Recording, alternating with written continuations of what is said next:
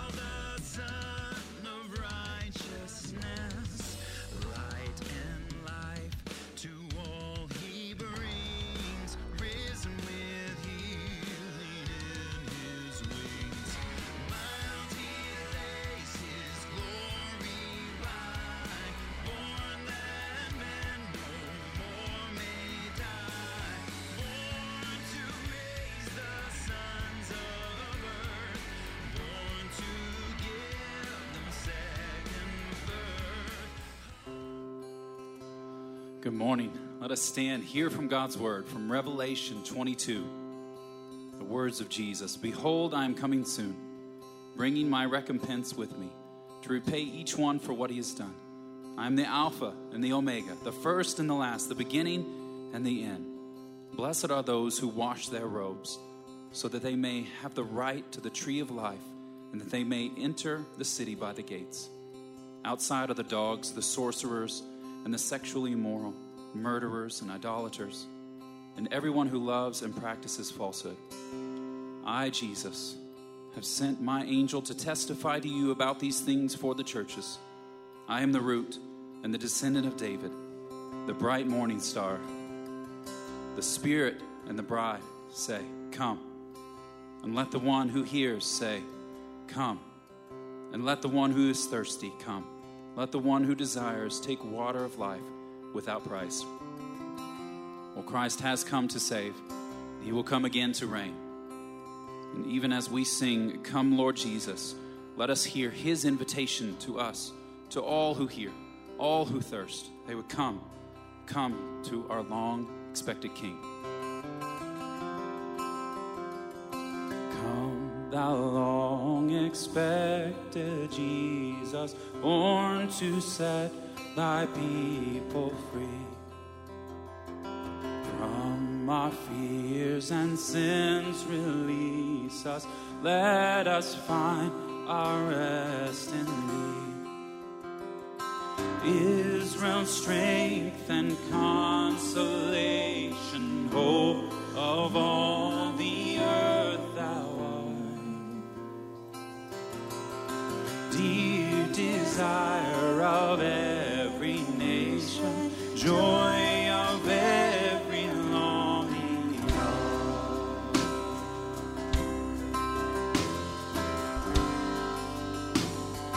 Born thy people to deliver,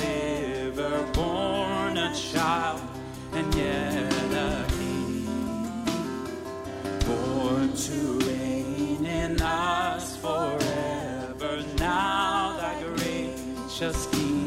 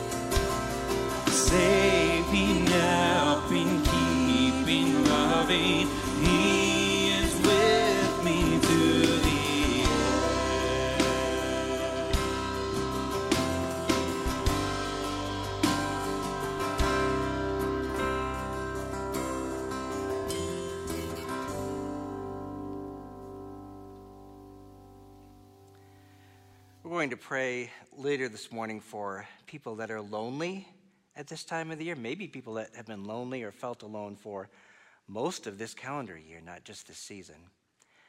And we'll pray that they can say, and that this morning would be an encouragement for them to say what we just sang Jesus is saving, helping, keeping, and loving. He is with me till the end. Please be seated. We've got several opportunities coming up after the new year, January and February, for learning, for growing in a class setting. So, a small group worship setting of 10 to 15 people. I'd like to let you know about one or two of those now and then more in the coming weeks. We'll start a grief share class in January. Actually, two of them, a Saturday morning and a Thursday evening, uh, planned for Zoom right now, not in person, for mid January. Now, grief share is for people that have experienced the loss of a loved one. So, this may not be you, but chances are you know of someone in your network of coworkers, neighbors, relatives, friends somewhere in the city And this is not for people in our church primarily, it's really for an outreach to others. In fact, most of the people at Grief Share classes have not been Desert Springs Church members or attenders. In fact, you may know of someone, they don't even go to church, but they'd be open to what the Bible says about life, about death, about grief, and about hope, and where we find hope. So recommend that to others. People do need to register for that. Another class we'll start on, I'll give you more details next week, is counseling. We'll start that in mid January on Monday evenings as a Zoom class. This starts from ground zero and teaches you about biblical counseling, both for people that want to get certified maybe two years down the road and people that just want to take it out of interest uh, to improve their use of the scriptures and helping others. For either of those classes, for any information, maybe this is the first time you've joined us for an online service, and you're just interested more in why Jesus came. That's the whole topic of our sermon series. Uh, so stick with us on Sundays, but uh, maybe you've got some follow up questions. Please reach out to us at info at dscabq.com. Then, one more note we are going to have Christmas Eve services this year here at church in person. They're at 4 and 6 o'clock. The 4 o'clock is filled up, although not the two overflow rooms. So we'd encourage you to sign up for the 6 o'clock. Maybe a final request, whether it's Sunday morning or Christmas Eve, if you do RSVP and then even at the last minute find that you can't make it, maybe a kid in your family starts feeling ill and you don't want the child or your family to come to church, let us know either by calling the church office or that email that I just mentioned. Even on weekends, like on Saturdays, we monitor both those several times during the day. That'll help free up seats for other people to come. Please pray with me. Let's pray for our service. Father, help us to see Jesus as a friend of sinners, as the lover of my soul, as the one who makes me whole. Father, in days when we're tempted to hunker down, to be depressed, to focus on our circumstances, help us in this service to see Jesus. To allow his goodness to excite our minds and ignite our hearts, so that through our words we cannot help but tell others that his birth, his teachings, his death, his resurrection are everything. All glory be to Christ our King. Amen. Well, let's stand and rejoice in the gospel.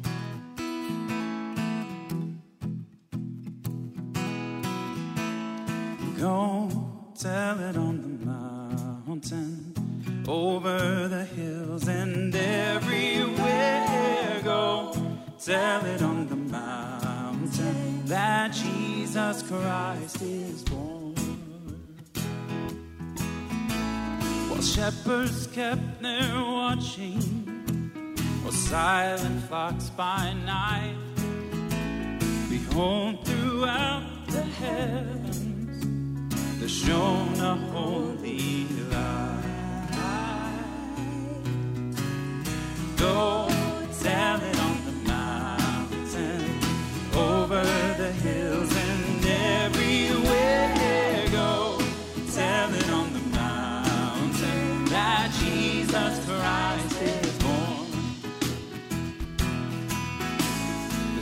shepherds feared and trembled low above the earth.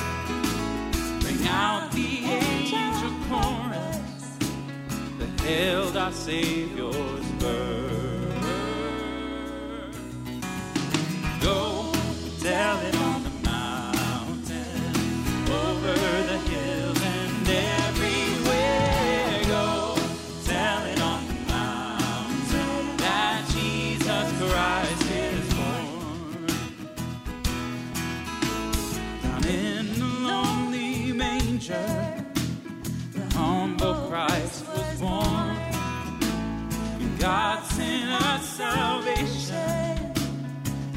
Blessed Christmas morn.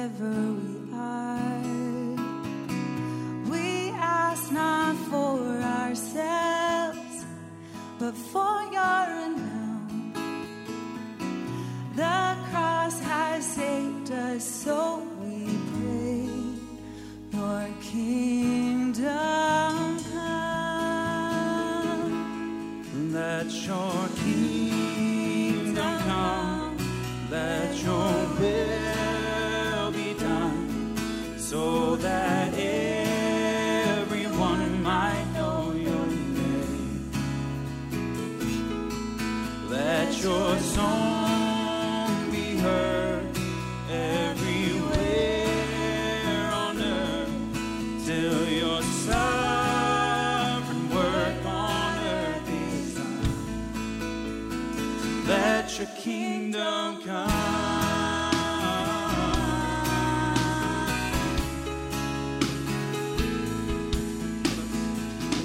Give us your strength, O God, and courage to speak.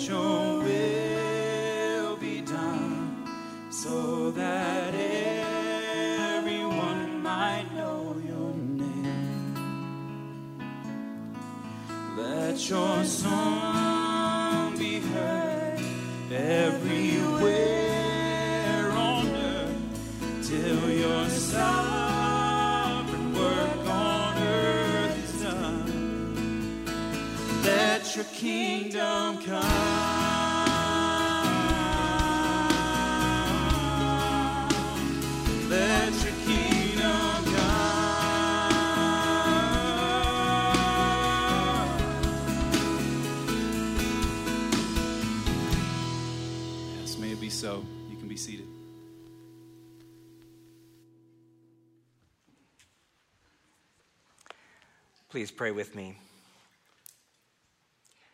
Father, there are sheep, some in our flock, certainly in other parts of the world, that feel that they are alone, perhaps feeling separated from you, their shepherd, and separated from the flock.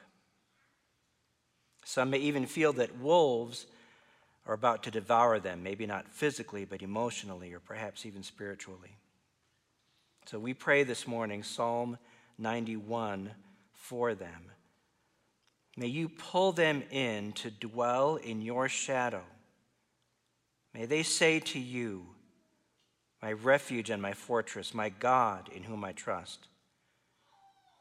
May you deliver them from the snare they may step into this week. Under your wings, may they find refuge. May your faithfulness be a shield to them. May they not fear the night. There are those who have lost loved ones to the virus, those who have lost loved ones unrelated to the virus. And God, these people are hurting and, and can't gather in normal fashion in a church for a memorial service or a funeral. There are those without family close by. There are those who live alone. And there are Christians in this world who are persecuted. And those who wish to do them violence do not hold their hand back because of a pandemic. So, Father, please command your angels to guard these brothers and sisters in all their ways, to bear them up when their faces fall or they stumble. Help them to hold fast to you in love. Remind them that they know your name and that you know theirs.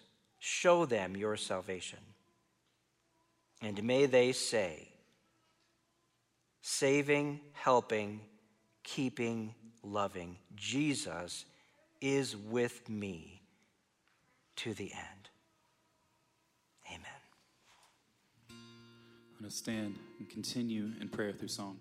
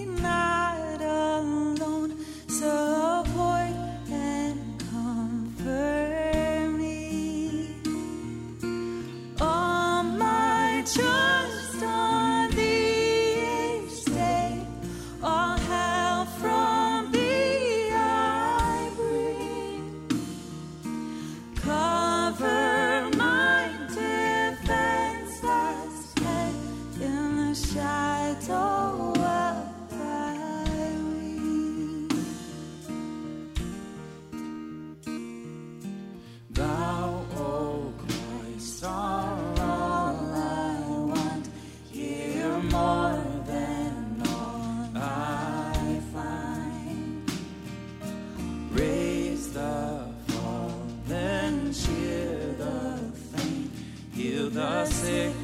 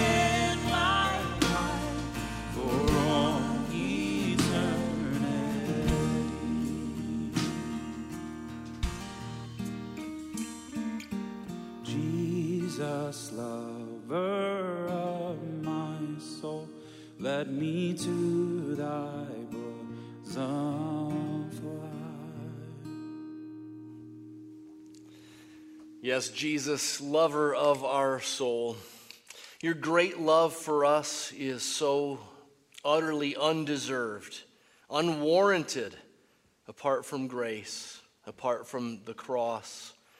And so, Lord, we are thankful that your love for us has been undaunted and undeterred.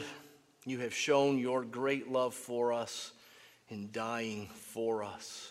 We thank you, not only that you died for us, but that you live, that you make intercession for us. So we ask for your help now as we open your word.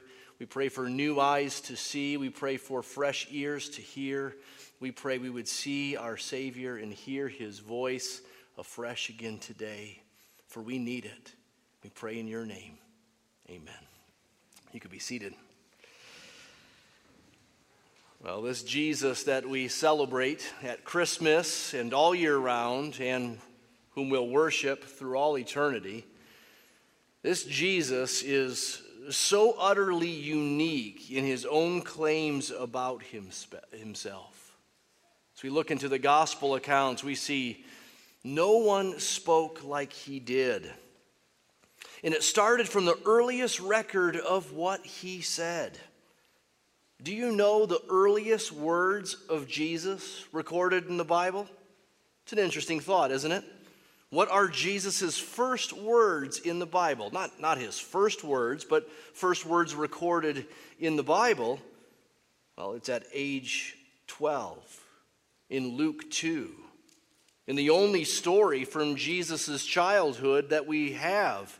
It's when his parents accidentally left him behind at the temple. And when they realized they left him behind and came back for him, they found him in the temple, Luke says, sitting among the religious teachers, listening to them and asking them questions. And they were astonished at his understanding and his answers. So he wasn't just asking questions, he was also supplying the answers, and they were astonished at his understanding. His parents found him and said to him, Don't you know we've been looking for you and we've been worried sick? And Jesus, the 12 year old Jesus, responded, Don't you know that I must be about my Father's business? My Father's business? What spectacular self awareness! Awareness about his life and his purposes and his mission, not to mention his awareness of his Heavenly Father, who knew at that time that those earliest words on Jesus' lips in the Bible would signal so much about what he came to do. It signaled even then a predetermined purpose, a heavenly purpose, a divine purpose. And that purpose, in no small part, was theological in nature. It was didactic. It was about his teaching ministry. That was his father's business, according to Luke 2. Now, Luke 2 isn't our primary passage for this Sunday, but it sets up our primary passage quite nicely. We're in Mark 1 this morning. So if you have a Bible, turn with me to Mark chapter 1, just before Luke, Mark chapter 1. And there we find Jesus explaining that he came to preach.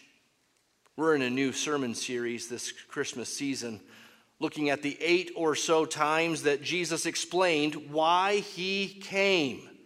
The I have come sayings, we're calling them. Jesus says, I have come to, and what he says next is really important. These sayings not only tell us why he came, but who he is and what it means for us. They give us a behind the scenes look of the incarnation, which we celebrate at Christmas. The incarnation, God coming in the flesh. Why did he come? Well, Jesus tells us. And these sayings may not feel very Christmassy, as we said last week, but they really dial us into the heart of Christmas. They really dial us into the heartbeat of Christ. So last week we saw from Matthew 5 that Jesus came to fulfill the law and the prophets. He came to fulfill the whole Old Testament, to fill it up, to embody all of its revelation, and to provide more. Well, this week from Mark 1, we'll take a step back, as it were, logically speaking, and we'll see that Jesus came to preach. Mark 5, he's preaching. Sorry, Matthew 5, he's preaching. Mark 1, he explains that this is why he came. Look down with me and read in verse 35. And rising very early in the morning, while it was still dark, he departed and went out to a desolate place, and there he prayed. And Simon and those who were with him searched for him. And they found him and said to him, Everyone's looking for you. And he said to them, Let us go on to the next towns, that I may preach there also, for that is why I came out. And he went throughout all Galilee, preaching in their synagogues and casting out demons. It's verse 38 of Mark 1 where the matter is stated plainly. He came and he moved about from one town to another that he might preach to them. From earlier in Mark 1, we get a couple of other references to Jesus' preaching ministry. And those will help us round out the picture. So let me read those now and we'll tuck them away and come back to them a little later on. Look down at verse 21 and 22. And they went to Capernaum, and immediately on the Sabbath he entered the synagogue and was teaching. And they were astonished at his teaching, for he taught them as one who had authority and not as the scribes. And look also at verses 15, four, uh, really 14 and 15.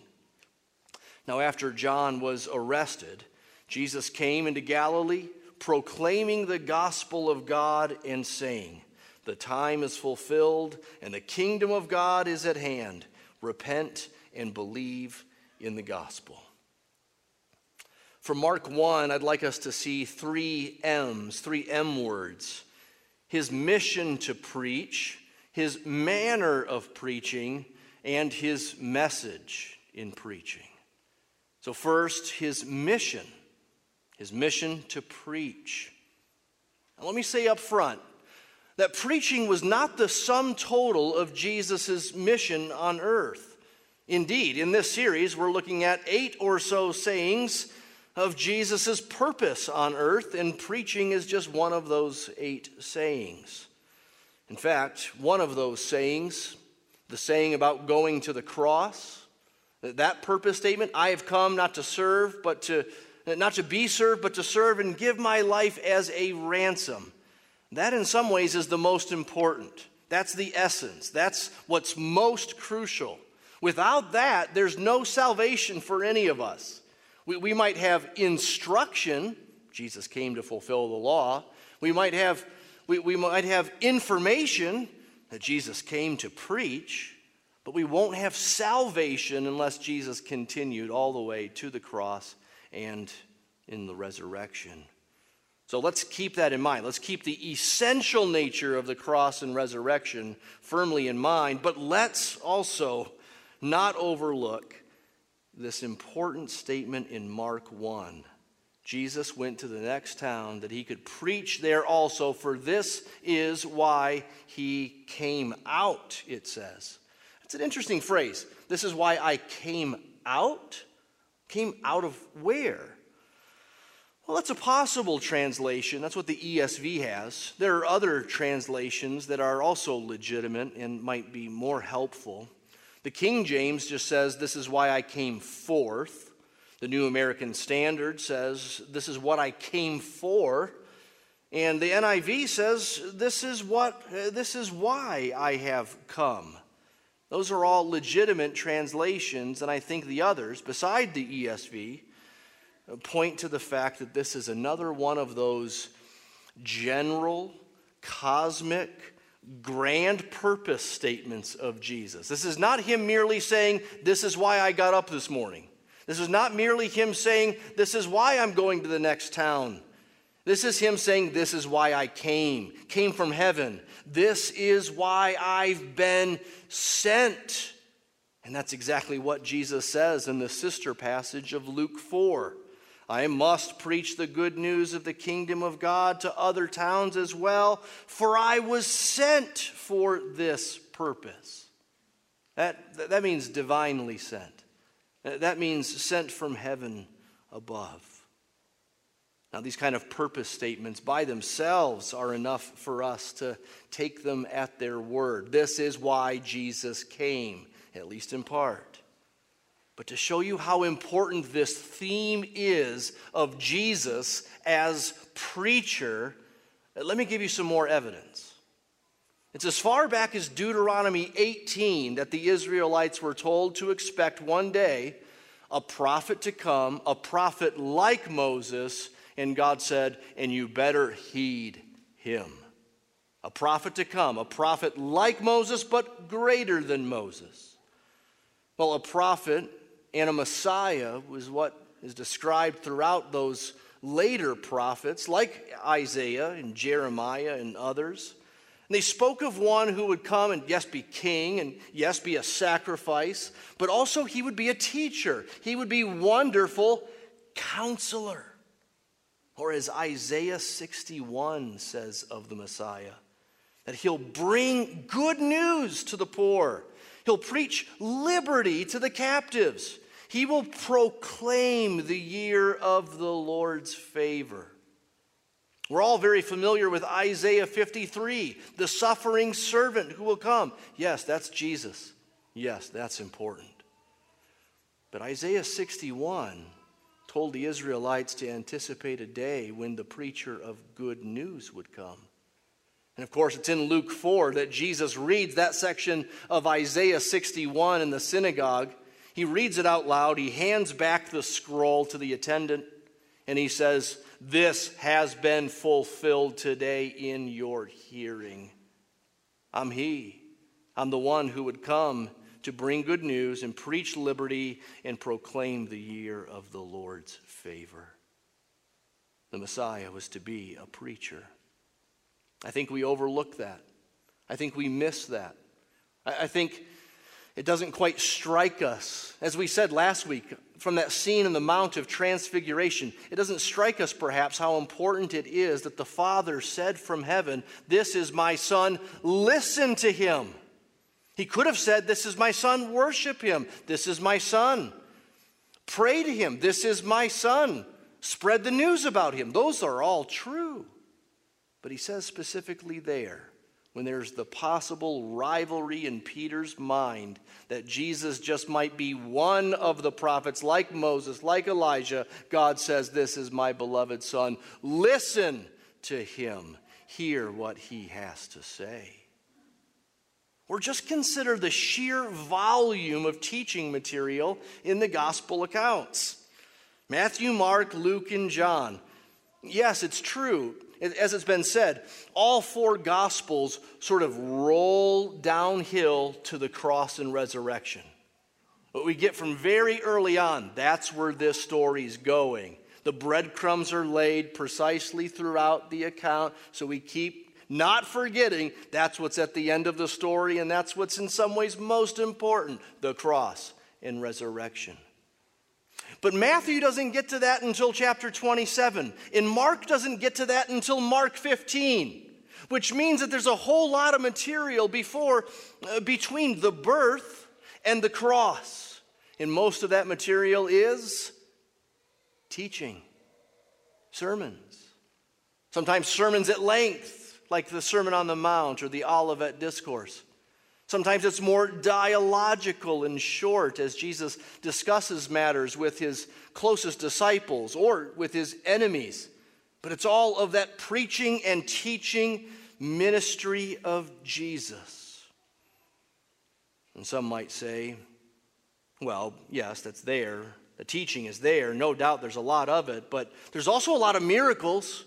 What about the, the exorcisms and the healings and the feeding of the hungry. Yes, that's there too. But what are those things there for? And why are they where they are in relation to teaching material in the gospel accounts? What I mean is a careful reading of the miracle stories and their placement in proximity to teaching material means that the miracles are illustrative. They're illustrations, they're, they're, they're metaphors of what Jesus just said. They illustrate in flesh and blood, in living color, what kind of Jesus has come and what his message is. He's flipping over the curse, he's setting the prisoners free. You see? Look at him do it here, look at him do it here, look at him do it there. The miracles, in some ways, preach and teach what Jesus has just said. You get the point of all this that Jesus, the preacher, though it might be a rather neglected portrait of Jesus, at least among evangelicals today, it's an important one. Was Jesus merely a preacher? No, of course not. But he was importantly so, a preacher. And this is what we need. We need a preacher. We need a teacher. We need information. This is what we lack. We're not only ignorant because of sin, we don't think aright, at least not spiritually. Even the smartest people sometimes just read over these accounts of Jesus and they don't get it. It hasn't clicked yet. Even worse off would be there's no material of Jesus. He hasn't spoken. You think of it back in terms of the garden right after the fall. Adam and Eve fled from God's presence. And what was next? God came calling. If he had waited for them to go looking, well, they wouldn't have ever gone. He came calling, he spoke. That's what we need. We need a speaker. And Jesus is that speaker, not one of many, not the best of the best. He is the final one, the complete one, the consummate one. He is God, the speaker. He is God God's word in the flesh. And so, what he says is what we need. What do you think you need today? Well, it'd be nice if, you know, this thing changed. Politically, if that changed. You know, coronavirus, be great if that went away. We, we, we all say amen to, to those things. But what we need more than trials removed or comfort in a, a nation, politically or culturally or otherwise. We need what Jesus says, we need Him. So take heed to Jesus the preacher and take heed specifically to what he says, which leads, secondly, to his manner of preaching authority. His manner with authority. We see this in verse 21 and 22, where the people were astonished at his teaching, for he taught as one who had authority and not as the scribes. The scribes in these days were the synagogue teachers, and they did some good. They taught families to memorize parts of the Bible. Uh, they were in charge in keeping faithful copies of the Word of God. That's all good. But by Jesus' time, they were also infamous for this kind of teaching style. They would rehearse what others had said. Rabbi so and so says of this passage this and that, and Rabbi so and so says this and that. And that's as far as it went. And that kind of teaching ministry, if you call it ministry, it has no authority, it has no guts, it has no point. I don't listen to sports radio much these days, but I used to. I remember on the Jim Rome show, if you were to call in, I never did, but if you called in, you were to have a point, a take. Have a take. Don't just call in and say stupid stuff. Have a take, have an opinion, have a point. Well, the scribes wouldn't have been good callers to the Jim Rome show. They didn't have a take, but Jesus always had a take. And his take wasn't just plain and to the point, but he also spoke. As we saw last week, he spoke unlike any of the previous prophets before, who always spoke, preceding their words with, Thus says the Lord. And Jesus never does that. He just speaks. He just speaks, Blessed are. Here's who's in. Here's who's safe with God. Here's what they look like. As we saw last week in Matthew 5, he says, even comparing and contrasting his words with the Old Testament, you've heard it said, but I say. And he ratchets it up, what it says in the Old. So he's not like those in the Old Covenant who were a mediator of God's Word. He is God's Word. He is God's Word in the flesh. Which means then that his authority is not merely a stylistic thing. When we say Jesus preached with authority, we don't merely mean he was loud, he was angry, he pounded a pulpit, or that he was even necessarily or or what's the word? Oratorically persuasive or powerful as we might consider it. No, he preached with authority in what he said, in, in what he claimed of himself. He, he preached with authority because of who he is. He preached like he was divine because he is. If he's not divine, that means then his teaching is not good. It is to be rejected wholesale. It is, as his enemies charged him, it is blasphemous if he's not divine.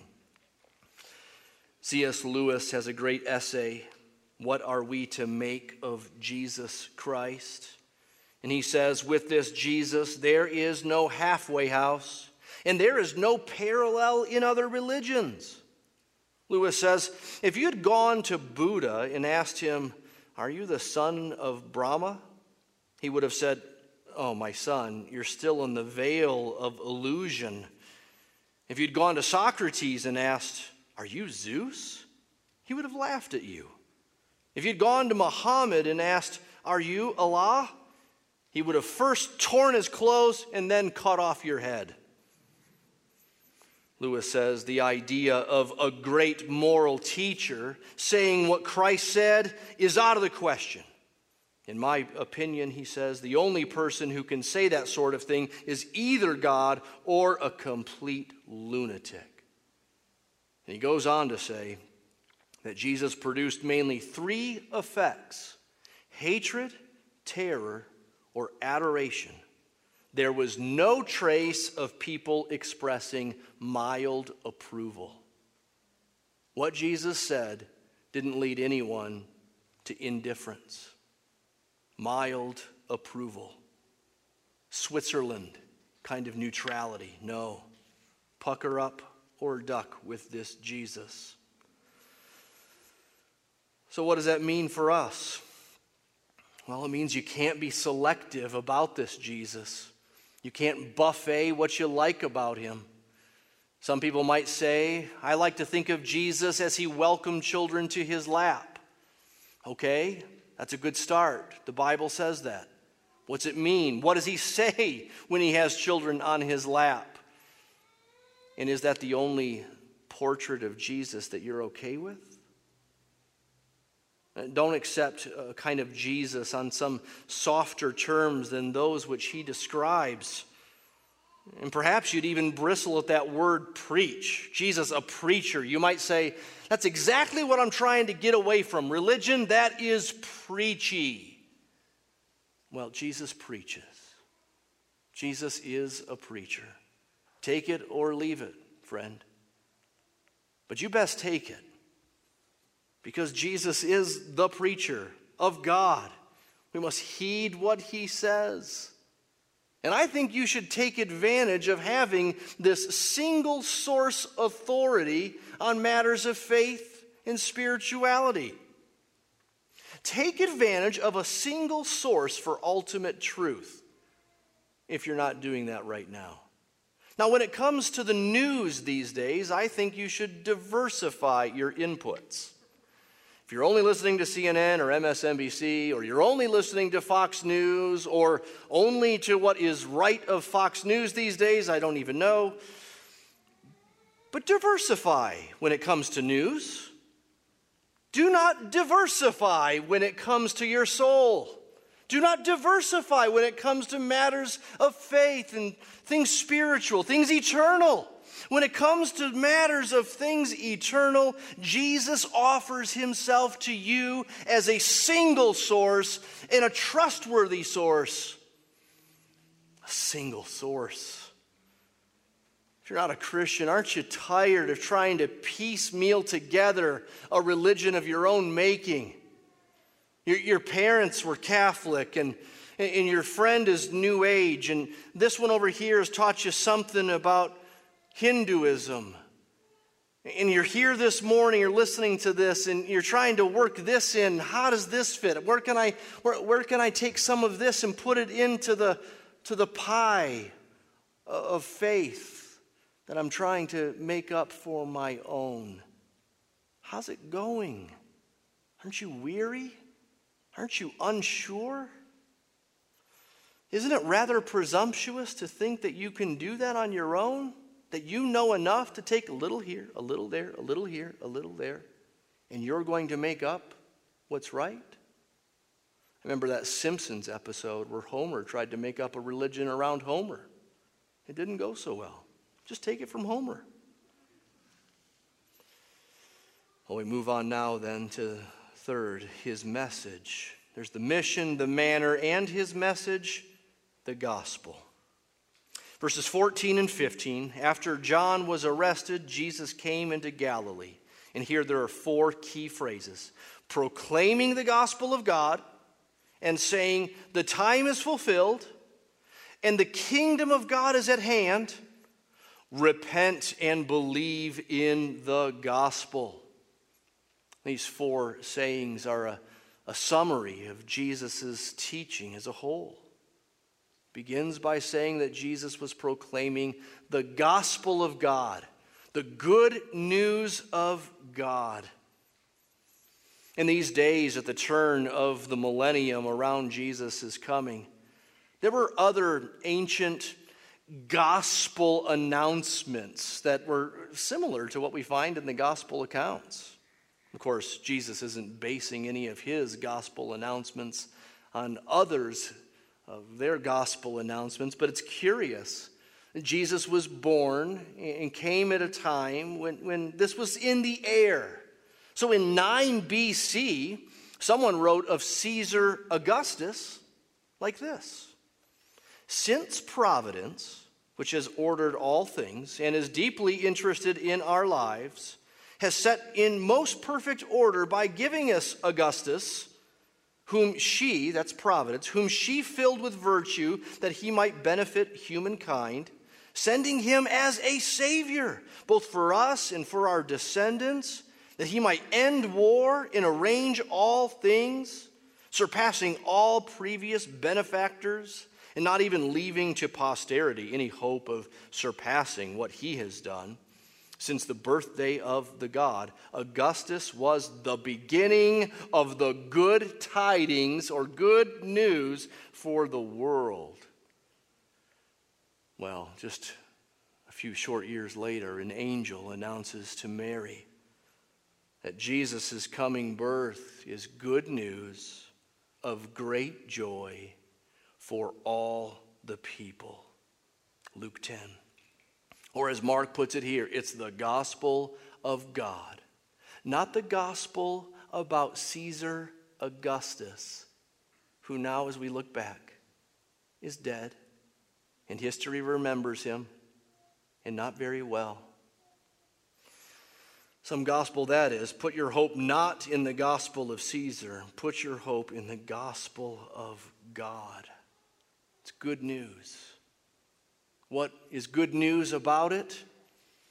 Well, we could cut to the chase with what is uh, spelled out for us in 1 Corinthians 15 about the gospel. There, Paul says that he reminds them of the gospel that he preached to the Corinthians, which they received and are standing in by which they are being saved. This gospel that Christ died for our sins according to the scriptures, he was buried, and he was raised on the third day. That's the gospel. That's the crux, literally, of the good news. And that's where these gospel accounts are going, right? They're headed toward the cross and the resurrection.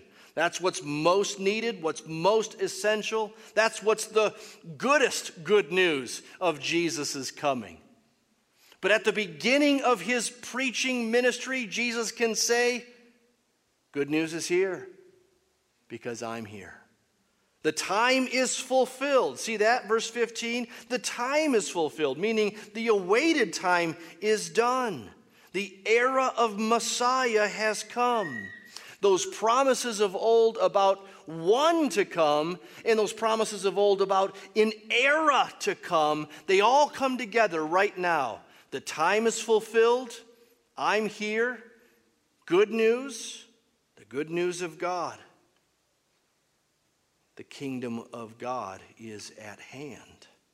That's part of the good news. The kingdom of God is the realm of God's righteous reign in Christ. The kingdom of God is that invisible domain of God's salvation and peace and justice. And right now, that's unseen and will be until Christ returns again. It's unseen now, but it will be seen. So there's an element in which it's now, we say, and not yet. The kingdom is now, and it's not yet. The kingdom is now because Jesus came, and we enter into his kingdom by grace. But Jesus said, This is how you should pray Your kingdom come. How does it come when it's already here? It's coming. It has come. It is coming. It will come in its fullness one day. And heaven and earth will be one. So, this is the gospel of God Jesus' death and resurrection for the forgiveness of sins to all who believe. It's the announcement that the time has come. We no longer wait for his first coming, he has come and the kingdom of God is near to you if you will believe. So, the last part of this gospel, verse 15 repent and believe in the gospel. To repent means to turn, to turn from something and to turn to something. So when we repent, we repent of what we were doing before Christ and what we were hoping in before Christ. We turn from that, whatever it is. If it's Hinduism, you turn from Hinduism to turn to Christ. If it's New Age spirituality, you turn from that to turn to Christ. But you turn from it and turn to Christ, which you can see is already bleeding into belief. Repent and believe, two sides of the same coin. You can't have one without the other, not truly. You repent and believe in Christ, embrace Christ, lean into Him, stand upon Him, trust in Him, trust in His gospel, the good news. What comfort to trust in a timeless gospel like this. It's timeless. We as Christians have come to believe the gospel and we keep believing the gospel, right? You know that, don't you? Belief, repentance, and belief is how we become Christians, and it's what we are when we are being Christians. That's why Martin Luther had as his first of the 95 theses that all of life is to be one of repentance. All of life. Because as we sin, well, we keep turning from it afresh and turning to Christ afresh. Not getting saved again, but apprehending our salvation afresh, seeing it afresh. This just keeps happening in the Christian life. It's who we are. And so we never graduate from the gospel, do we, Christian? It's never something that's just settled and we don't come back to, we don't need it. Tell me what's next. Tell me what's 2.0. Well, 2.0 of the gospel is you living in consistency with the gospel. Right? What is consistent with the gospel? A life that seeks to honor the God who saved us at such a sacrifice as this. The Christian life is living out the gospel. We never graduate from the gospel. And that's why Christians keep being called believers. Not once believers, but ongoingly. We are believers. I pray you'd come to believe that. So let me begin to wrap this up with five R words that are sort of implications put down on a street level for you. Uh, These will be quick. Don't be nervous. We've already had three points, here five more. These are fast. Five R's to help us wrap this up. The one, one is to reckon with Jesus. If you're not a Christian, you must reckon with this Jesus. You must reckon with what he said. Take C.S. Lewis to heart here. There's no trace of mild approval of his teaching in the gospel accounts. What will it be? You better run or you better bow. Reckon with Jesus. Secondly, read his word. Whether you're a Christian or not, read his word. If you're not a Christian, this is one of the great ways that you reckon with Jesus. Keep reading what he said, interact with it, consider it, ponder it, evaluate it. Pray that God would reveal more than what you've first seen in your reading of his word. Don't just read the red letters like those are the only important parts. Read more. This is all God's word. This is all the word of Christ to us. Read the word. Christians, keep reading the word. Keep going back and back and back to your Bible with familiarity and love and love for the Christ that's displayed in these pages. I was speaking with someone in between the service, and we were just marveling together about these, these unsurpassed words like in Colossians or in Hebrews 1. He's the exact radiance of the glory of the Father.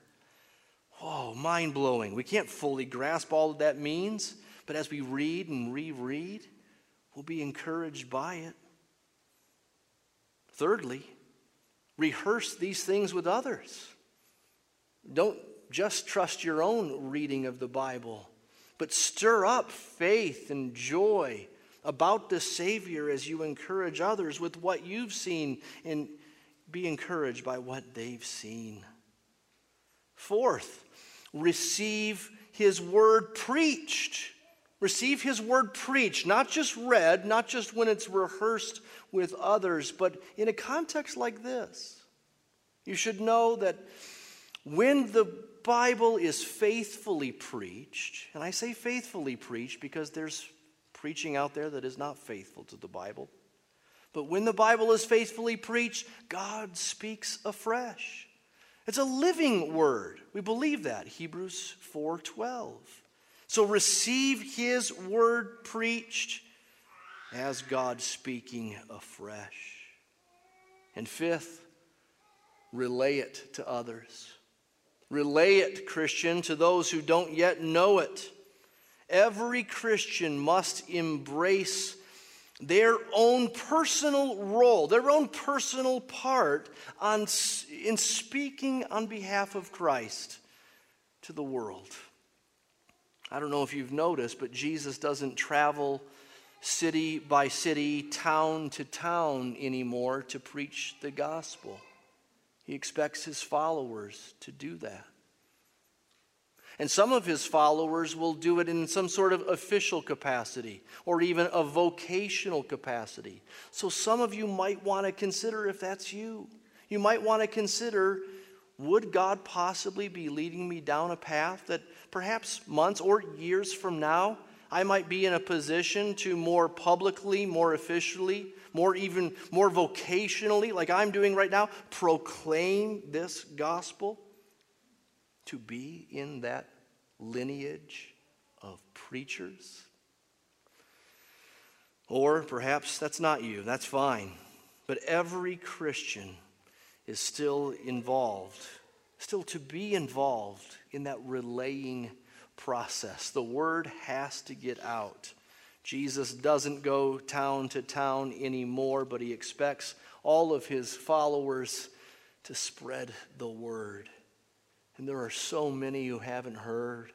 There are so many who've heard just the slightest bit of, about Jesus and half of it or more, it's wrong, you can help. You might be the means by which that person gets clarity about Jesus and maybe even comes to faith in Christ and joins you and others in following him. How glorious that is. How glorious it's been for us who are saved, right? Our whole conversion experience. Even if you can't pinpoint exactly when it was, you know that there was a time when you weren't, and now there's a time when you are.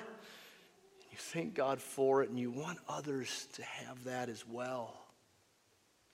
If you think you don't know enough to tell someone how to be saved, I think you're mistaken. If you're a Christian, if you've come to believe enough for yourself to be saved, then you've come to know enough to share with others how they might believe and be saved. You see, this mission, it's not just for the, the talented evangelists, the really outgoing types, you know, the talkers who just like to talk anyway. They might as well talk about Jesus. And you, an introvert, think, good for them, not me.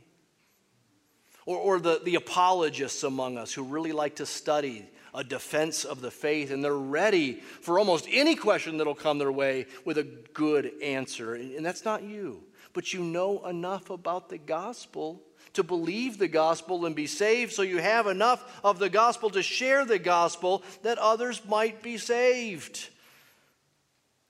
What a privilege it is. It's not only a great responsibility, it is that, we're commanded, but it's a great privilege. In Matthew 11, Jesus said of John the Baptist, there had been none greater among men up to that point. Why? Because John the Baptist was unique in his role to point at the Savior, literally, and say, There, that's the Lamb that takes away the sin of the world. So Jesus says, up to this point, there's none greater than John the Baptist. But then he says, But he who is least in the kingdom is greater than John. You, Christian, are greater than John the Baptist because you can point to more. You can say more than John said. You know more now than John knew that day when he pointed to the Lamb who takes away the sin of the world. The least in the kingdom is greatest, greater than John the Baptist. And consider not just the privilege, but the authority with which we speak of Christ. It's not our own authority. That's one way in which we are very different than Jesus. G- Jesus spoke of his own authority and from his own authority. We don't.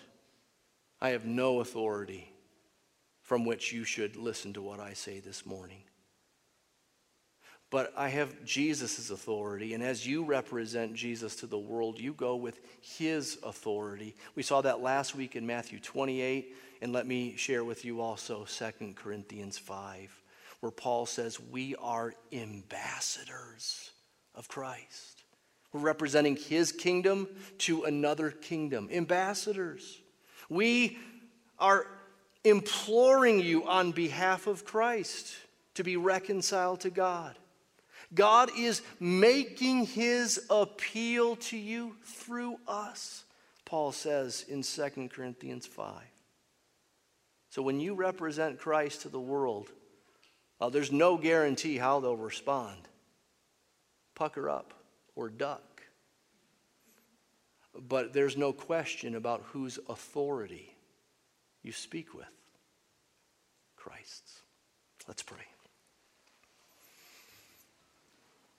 Oh, Lord Jesus, we thank you for your glorious mission to go to the cross and be raised, to offer us the forgiveness of sins, to be our preacher, to be our teacher, to teach us what we need and to show us who you are and to invite us into your mercy, into your kingdom. So we submit this morning to the authority of your word and ask for your help to keep heeding it, to keep hearing it, and we pray, Lord, to keep relaying it May we make you and your grace and your kingdom better known in the last days of 2020 for your glory and for the good of this world. We pray in your name. Amen. Amen. Let us stand and respond.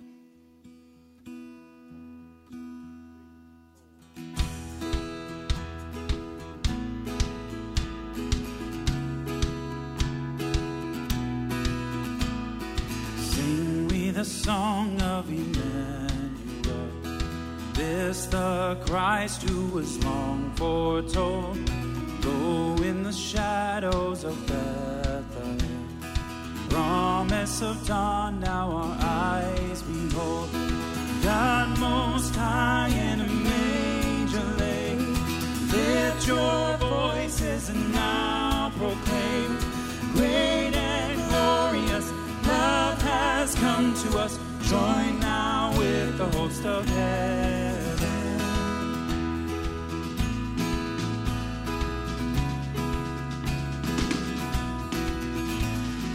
Come we to welcome Emmanuel,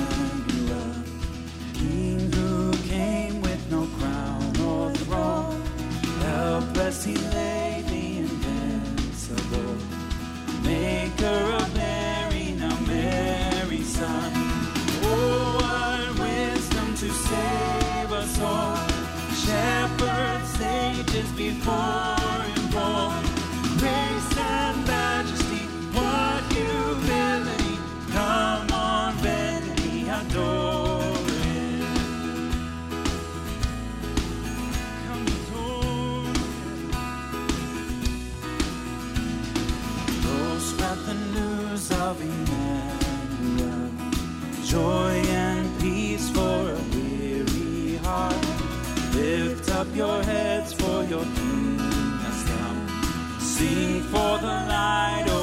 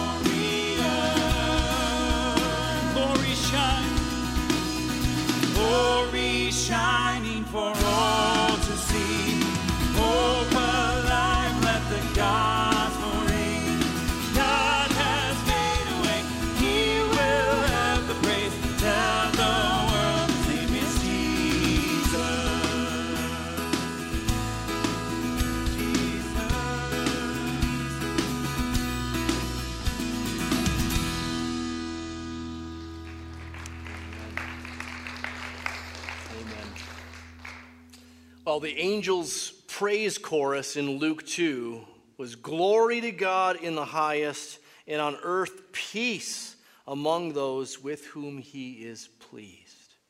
I say to you, he can only be pleased with you by Jesus Christ, in and through the cross and resurrection of Jesus, where he died in our place as a payment. If you've believed that, then there is peace and glory to God goes in the highest, highest of glories to Him. If you haven't yet come to believe that, I hope you see your need for it. I pray you'd reckon with him. I pray you'd read. I pray you'd seek out someone who can help you. Perhaps you came with a friend, or perhaps a friend encouraged you to tune into this YouTube feed today. Well, talk to that friend or let us know how we can help. There'll be people up front here for those in the room who are uh, here. We, would like to visit with you, counsel with you, or pray with you. If you're not a Christian, especially, we want to answer questions that you have. We want to help you reckon with Jesus. Uh, if you're tuning in online, Ron mentioned earlier our email address, info at dscabq.com. Please reach out to us. Let us know how we can encourage you, how we can uh, lead you toward Christ, and, and how we can pray for you. We'd love to help. Well, let us leave with this blessing from the end of Second Corinthians. The grace of the Lord Jesus Christ and the love of God and the fellowship of the Holy Spirit be with you all. Amen.